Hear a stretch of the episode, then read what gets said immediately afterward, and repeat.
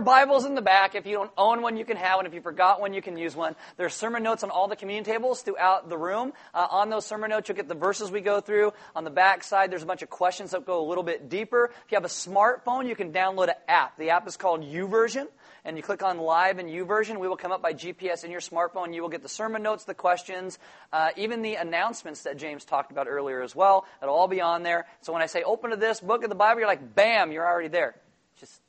Amazing how that works. Uh, my name is Aaron. I am one of the pastors here. I want you to stand in the reading of God's Word. We will get started. This is Matthew chapter 15, verse 23. I'll read it up there because I just read half it every other service. Nobody looks at me like I'm a weirdo. So, uh, but he did not answer her a word, and his disciples came and begged him, saying, "Send her away, for she is crying out after us." And we're going to deal through this today as we talk about it. Let's pray.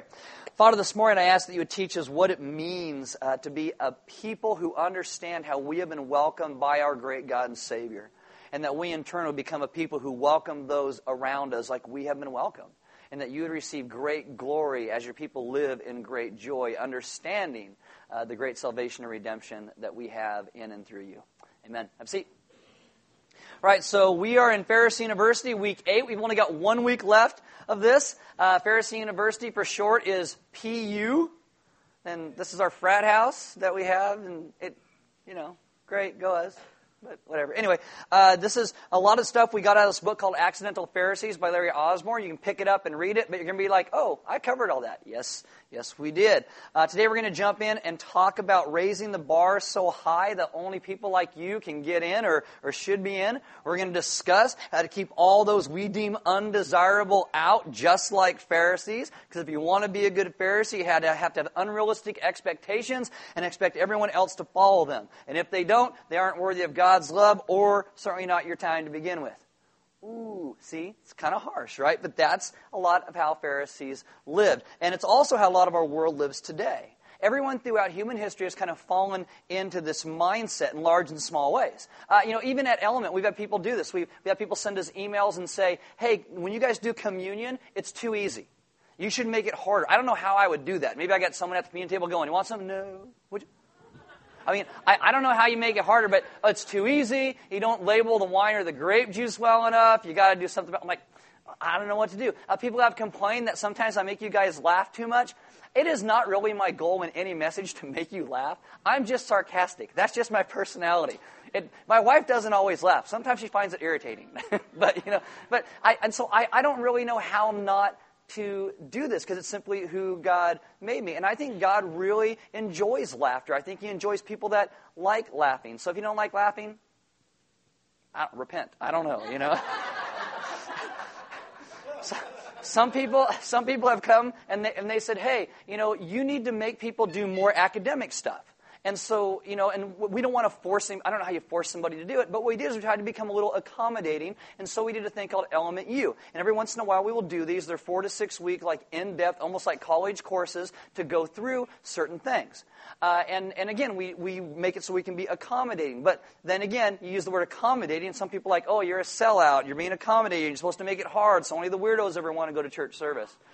I, I don't know. In any time you get to a place where you think people need to be more like you, you tread into waters of the Pharisees. Anytime you think it's good to exclude other people or ignore them because they refuse or can't meet your standard, you become a Pharisee. And the sad thing is, our society is built around things like this. We make exclusive clubs that are hard to get into because we like it. Uh, at one time, Costco was really hard to get into. I mean, now it's like you got 60 bucks, come on in. I mean, but before it was hard. You had to be like part of something to know somebody else and be able to get your foot in the door. Uh, Vandenberg Credit Union, which is Coast Hills Credit, used to be really hard to get into. And so if you did this, like you got into Costco or you got into like Vandenberg Credit Union, like, like I accomplished something, right? I I've arrived, I made it in, and now all of a sudden everybody could get in. They lower the bar, so they let the riffraff in.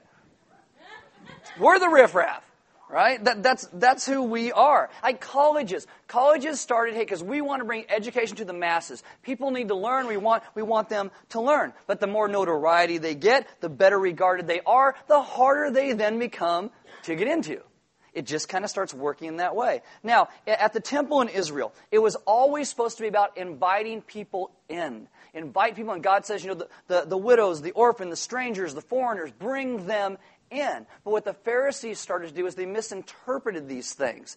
And, and so they started to keep people out because only the good enough people could actually get in. And so they misinterpreted why God had a holy of holies in the middle of the temple, where God was, and the high priest went in there once a year. And then outside of that, you had the, temp, the, uh, the court of the priests, and outside that, the court of the men. And then you get like eventually to the court of the women and the Gentiles, the riffraff.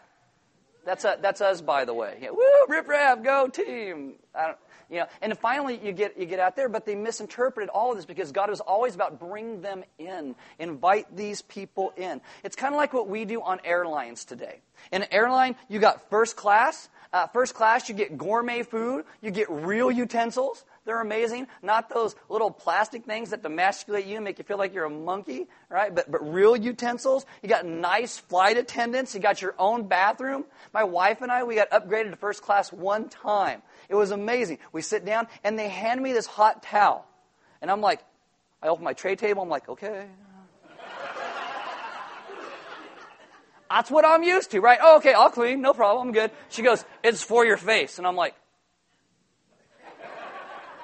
I don't know. I've never been treated so nice. I don't know what to do with this on, on an airplane. After that, you get business class. Uh, business class, you get more leg room. Before, you used to be the only places that got to plug in your electronics is in business class. You got nicer flight attendants. After that, you get to economy plus. Maybe a little more leg, leg room. You might get the exit row, but really everything else, you just got, get on the plane a little bit sooner. And then you get economy, right? Economy, that's how I fly.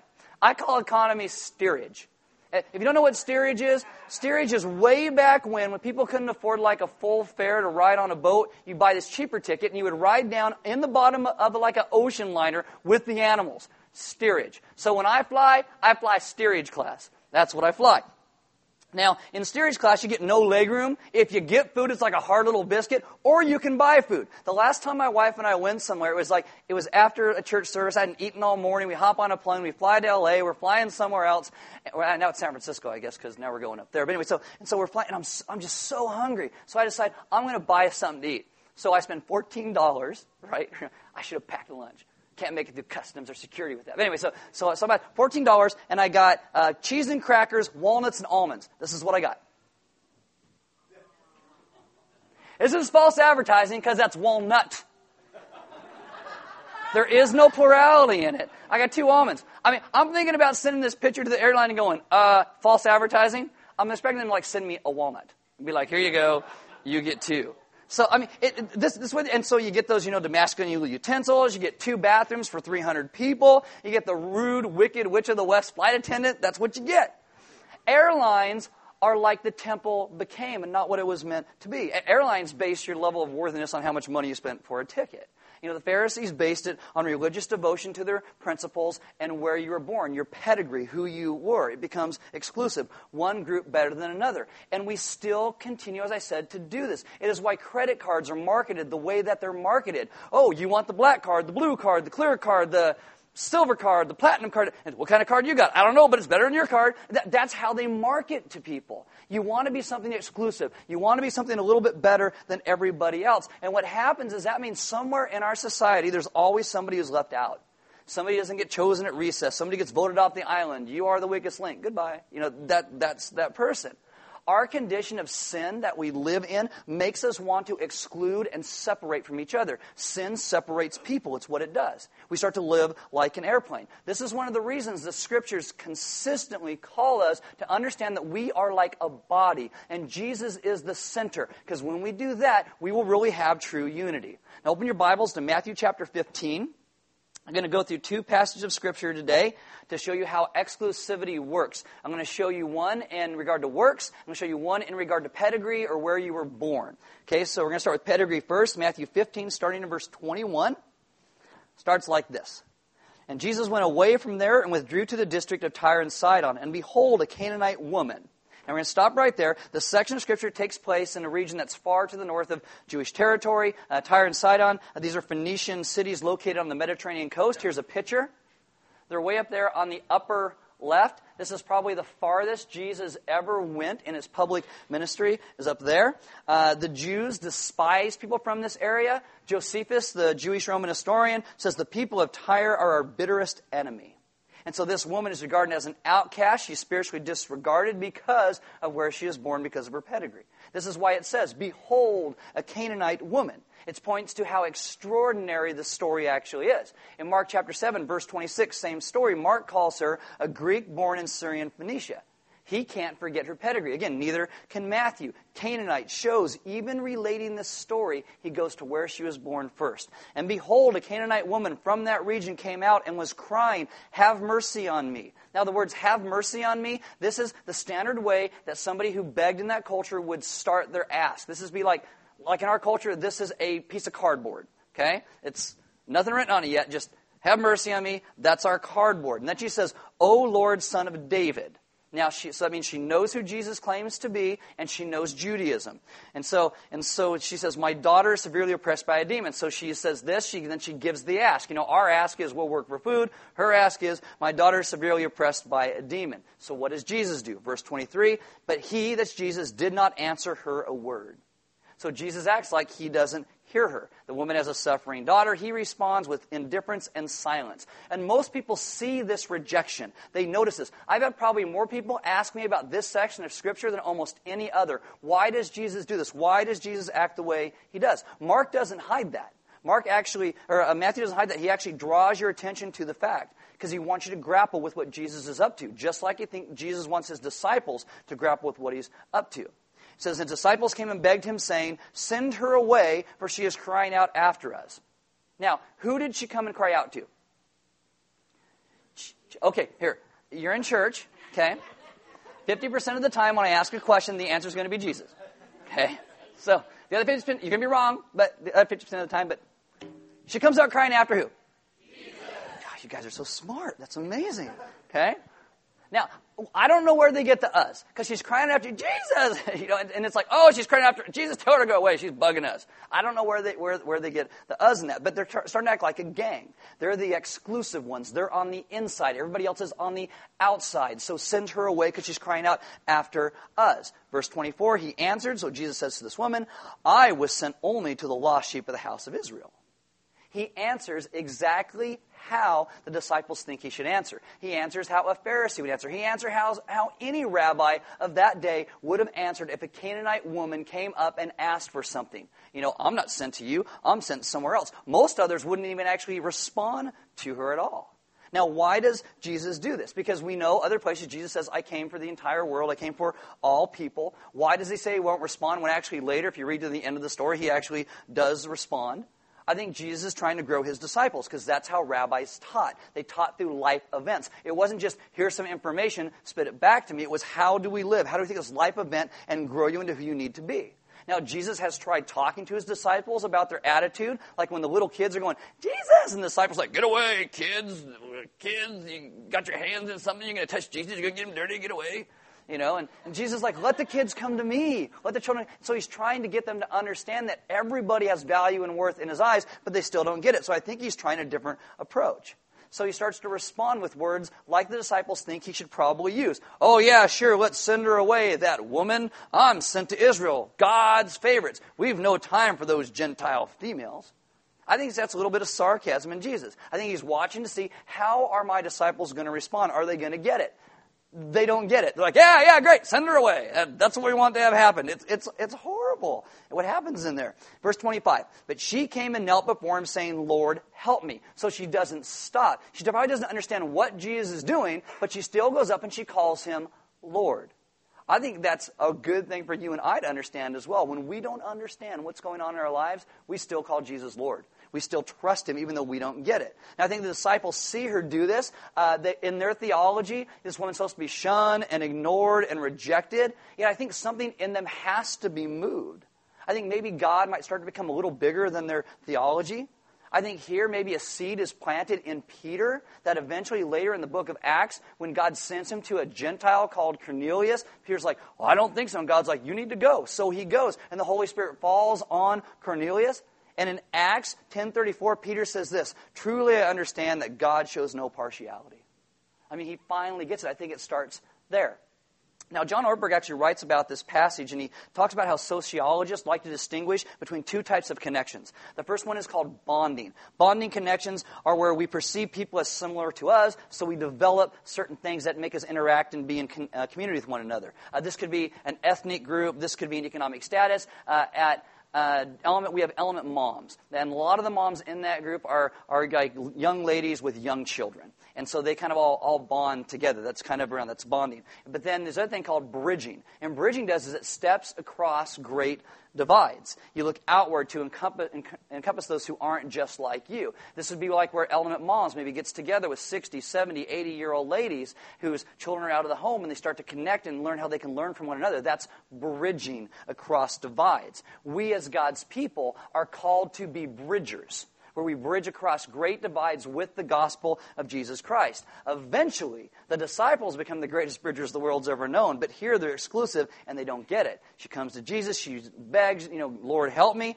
Verse 26, and he answered, It's not right to take the children's bread and throw it to the dogs. I mean, how harsh is that? I mean, you ever, you ever got called a dog? It's not pretty. It's not nice. And this is the word that he uses there. And so I think he looks at his disciples when he says it because Jesus gives words to their exclusivity. Jesus gives words to what's going on inside of them. Maybe all the things they're afraid to say out loud.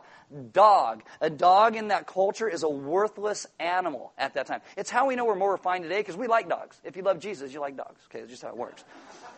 John Ortberg quotes Miroslav Volf as saying, Jesus names as sin what so often passes for virtue, especially among religious circles. Okay? So she says, after Jesus says this, Yes, Lord, yet even the dogs eat the crumbs that fall from their master's table. Now, in Greek, there's a little wordplay going on here. Jesus, when he uses the word for dog, doesn't use the worst form of dog. He uses like little dog or puppy. Like those people that drive around in their cars that have those little dogs that drive around with them and they're on their lap. Weirdos. I'm a Pharisee. Sorry, that, that's how it works. Um, and so, so it's like this little dog. And so, when Jesus, and so when the woman responds, she uses the word for little crumb. Hey, you know, I might just be a little dog, so I'll only take a little crumb if you want to fall from your table. And what it shows is the woman, she's, she's got a little play, playfulness. She's got a little wit. I think, I think she maybe understand what Jesus is doing.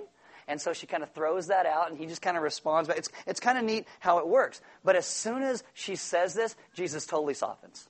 And he turns and he looks at the woman and he, and he says this, verse 28. Then Jesus answered her, Woman, great is your faith. Be it done for you as you desire.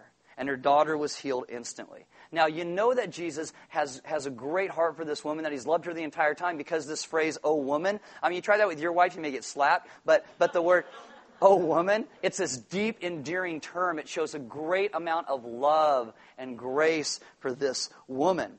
And he says, Your faith is great. The word great there for faith is the word mega. It means, it means great. It means great. It's, it's big. It's like if you have a store, but then there's a gigantic store, the same thing, we call it a superstore. Or like Santa Maria has a mall. But if you go down to LA, you get to a real mall, and we call it a mega mall. Right? That's, that's the thing. It's mega. It's huge. And Jesus consistently says to the disciples, You of little faith you of little faith. That her faith, the one who they thought was their inferior, the outsider, the one that's supposed to be kept out and excluded is given the greatest commendation in regards to faith Jesus ever gave to anybody in the scriptures. Did her pedigree matter? Did it matter where she was born? No. One person. No. It didn't matter where she was born. Got it? Good. Okay, open to Matthew chapter 23. We'll talk about works now. Matthew 23 is all about woes. We started the Pharisee University in Matthew chapter 23 as well. Uh, the Pharisees didn't associate with people who had lower standards than them. It showed their devotion to God. So the more spiritual that you were, you saw yourself, the less people you could hang out with. So people were excluded because of ethnicity, like you know the, this Gentile. Uh, for gender, woman, so she's got a double thing going against her. She's a woman and, and, a, and a Gentile. Uh, physical problems like leprosy, uh, certain jobs, tax collectors, dung collectors, pigeon keepers. I understand the whole tax collector part. I got that, you know. But devotion to the law. This was above all things. So you separate yourself from others who weren't devoted as you were to the law. Your righteousness was seen as a virtue, so you wouldn't hang out with all those messed up people.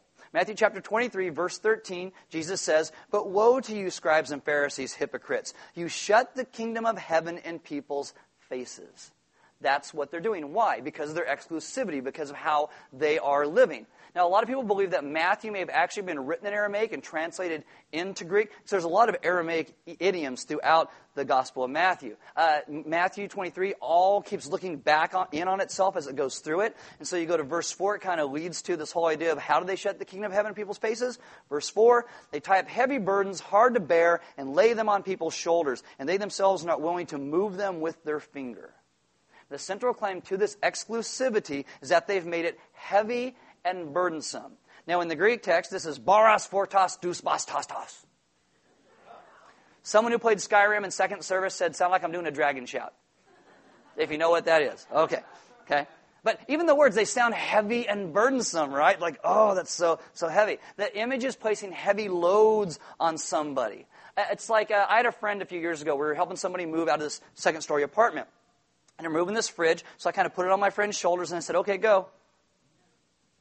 Spiritually, that's exactly what that is. It's laying heavy loads on people and not doing a thing to help. And, and when Jesus starts talking here, this is not the, the happy airbrush Jesus. This is like the cranked up to 11 Jesus, where the woe is like a dire, deep, heavy warning. You load people with baros, fortas, dus, bas, tas, tas. Boom. You know,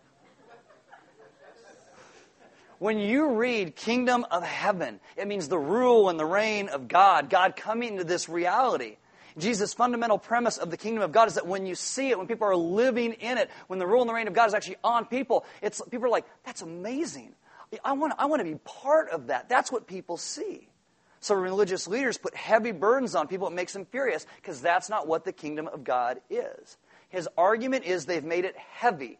Don't get me wrong here. Not hard. He uses the word heavy. Heavy and hard are different. Sometimes Jesus' words and his message was hard. It was confrontative, but it's never heavy. We always seem to want to make the message heavy. It's greater sacrifice, greater study, simpler living, be radical, be passionate, none of which are bad. They're not bad things, but they're not the central point of the gospel.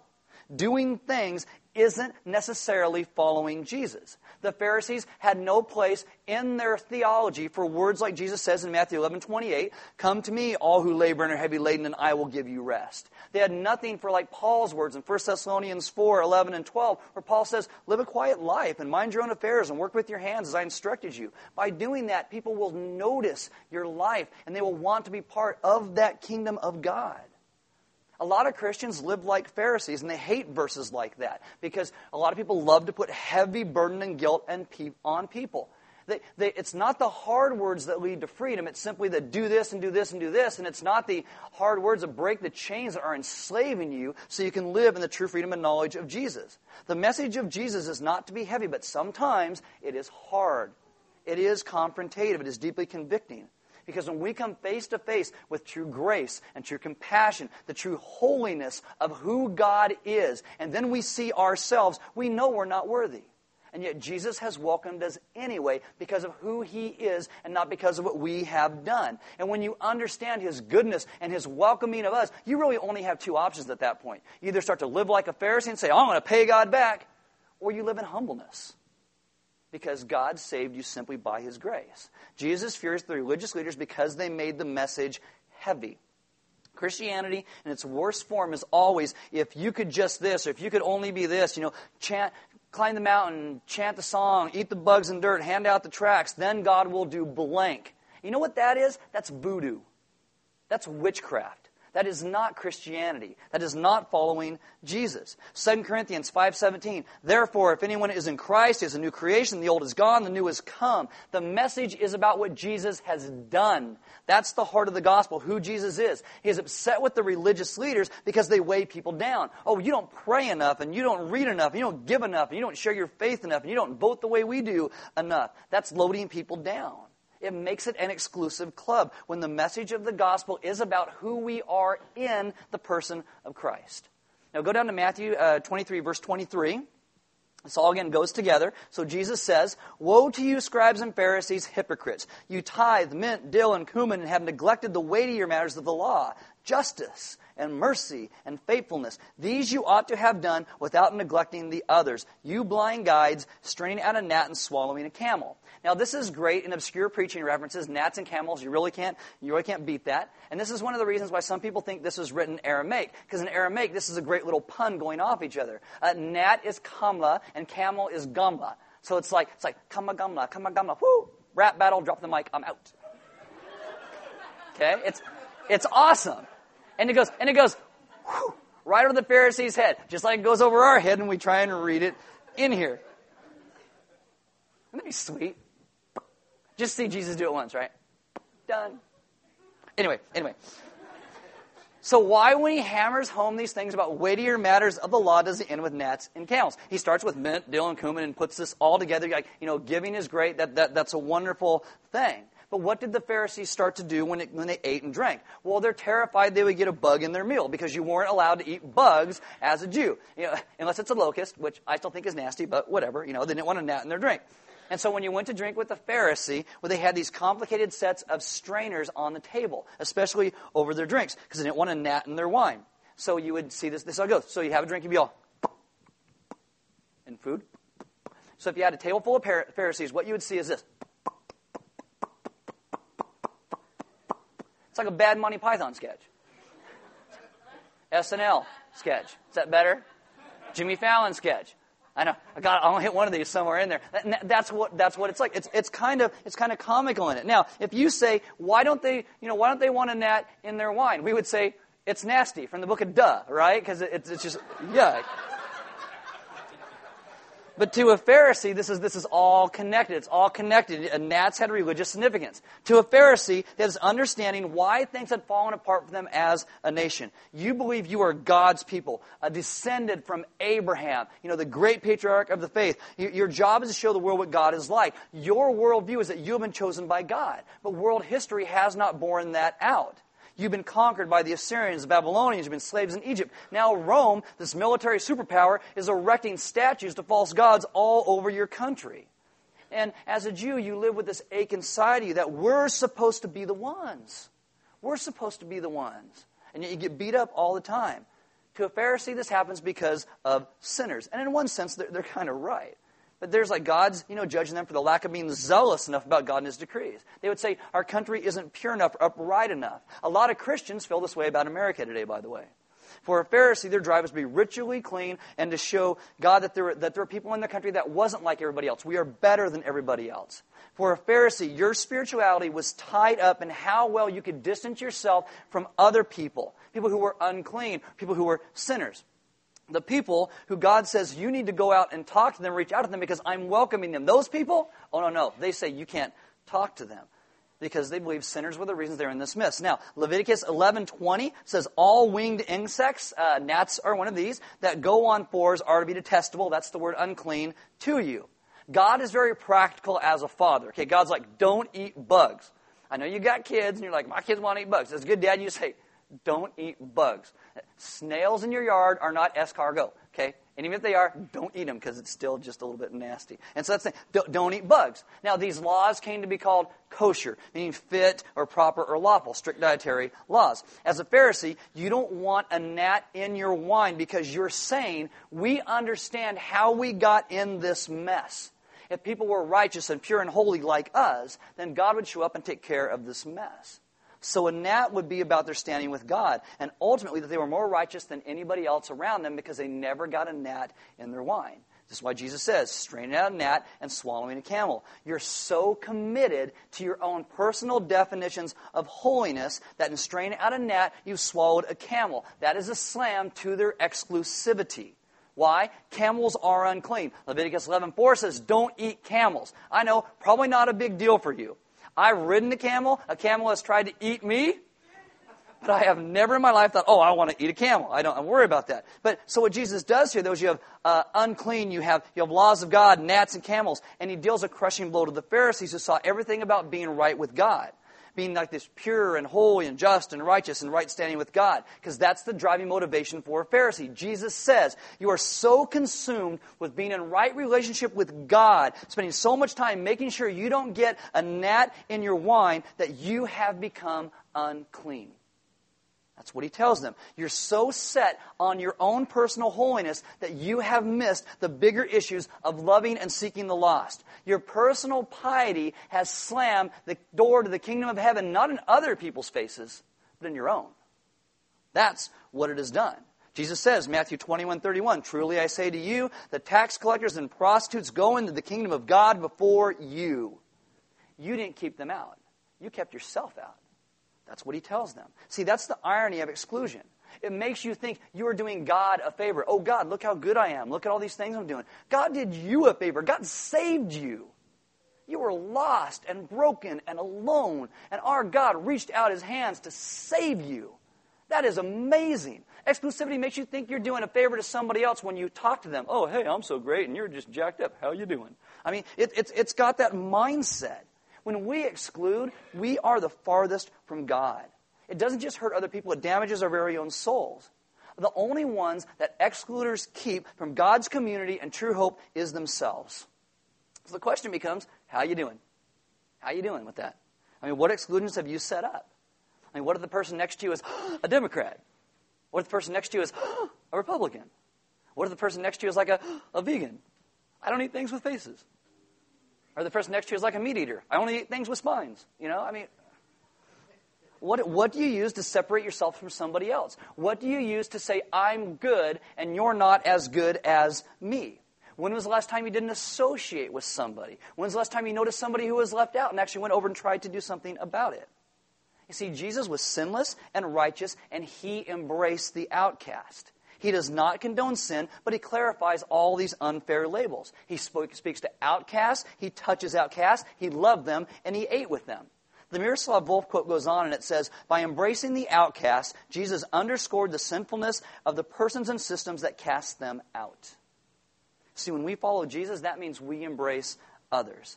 And do not get me wrong when I say these things. There is a personal call for holiness. God's Spirit will come. He will convict us of things and lead us in areas, and we follow Him where He calls us to go. But sometimes in that, He will give us a burden that He wants us to like work through. And so we take like, like maybe uh, you've been a Christian for years, and one day you say, I'm really going to learn theology. I'm going to sit down, I'm going to read some books, I'm going to figure this out. And you're like, okay, I'm going to, and so you start to do that. You got to be careful. Because what might just happen is you might get a couple years into this and start thinking, why isn't everybody as serious as I am? Why isn't everybody studying theology like I am? They should all be like me because I find this really, really important. Not realizing that you were a loser too until you've until God said, hey, study theology. Oh, okay, I guess I'll do that. I mean, that, that was you. We're always trying to take things and convictions that God has placed on us and put them on other people. We've got to be so, so careful with that. I mean, I know I do this to you all the time. When I talk about country music and boy bands, I get it, you know. I still think it's sinful and you shouldn't listen to them. But uh, there you go. You know, but that's me being a Pharisee. You know, this is why throughout the scriptures we constantly come back that we must center on the person of Christ. Because when we do, our grace expand, our love expands, we become less exclusive. Our circle becomes as big as Jesus And what is Jesus' circle? Thank you. Thank you. John 3.16, the football verse. For God so loved the world, they gave his one and only Son. I mean, that, that's, that's the understanding. The more we exclude, the more like Pharisees we become. And I know if you're like me, uh, I, I am a horrible Pharisee. Because even when I go through stuff like this, I think, oh, I don't really exclude anybody. We all exclude somebody. There are all people in our lives that we do this to. And I think the hard work is being honest about it, about who that is. I mean, this is, this is one of the reasons, you know, we end messages the way that we do with communion and prayer and giving and music and all of these things. Because, because it's this place where we allow God to start working on our hearts. This is why we go to communion every week. You break that cracker like Christ's body was broken for you. Why? Because you needed it. You dip it in the wine of the grape juice. represents Christ's blood that was shed for you and I to wipe away our sin. Why? Because we needed it. Just like the people we want to exclude need it. Why when you go and take communion, you lay everything down at the foot of Jesus and your eyes refocus on who He is. And you take communion, you get up and you walk out going, oh, My eyes are going to be where they're supposed to be on Him. The band's going to come up. As I do, we invite you to take communion, like I said. There'll be some deacons in the back. And if you guys need prayer for anything, we invite you to pray with them. I mean, maybe if you can't even decide or figure out, you know, where you're being exclusive or where the, these things are, they love to pray with you. But they love to pray with you about anything, really It really would. Uh, but part of it, and we have to be so honest about our lives and the things God's Spirit calls us to, calls in us. There's offering boxes in the sidewall in the back, and we give because God gave so much to us. Giving is then just part of our worship. We don't pass the plate. Again, it's a response to what He has done. Uh, there's food and stuff in the back. In first service, they had a bunch of strawberries this morning. They have some last service too. And I'll tell you, you know, fruit is amazing. You can eat a, a whole dozen donuts, eat one strawberry, cancels it out. It's in the Bible somewhere. No, it's not. Don't send me an email. Because one of you would. You're like, oh, you're a heretic. You're... I know it's not in the Bible. Weirdos.